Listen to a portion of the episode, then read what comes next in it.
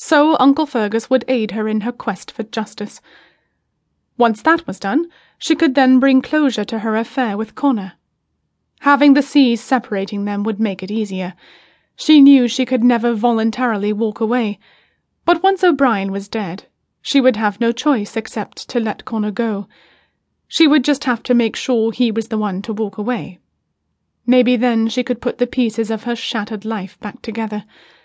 And while she was at it, why not try to get the sun to rise in the west?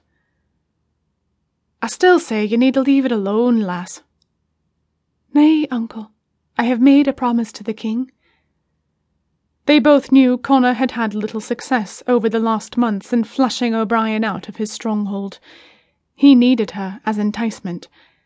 They needed to get this over and done as soon as possible before winter set in, and she was the only way. Ye are as hard headed as Mary Margaret was. God rest your mother's soul. He crossed himself and continued. Very well, lass, let's get on with it then.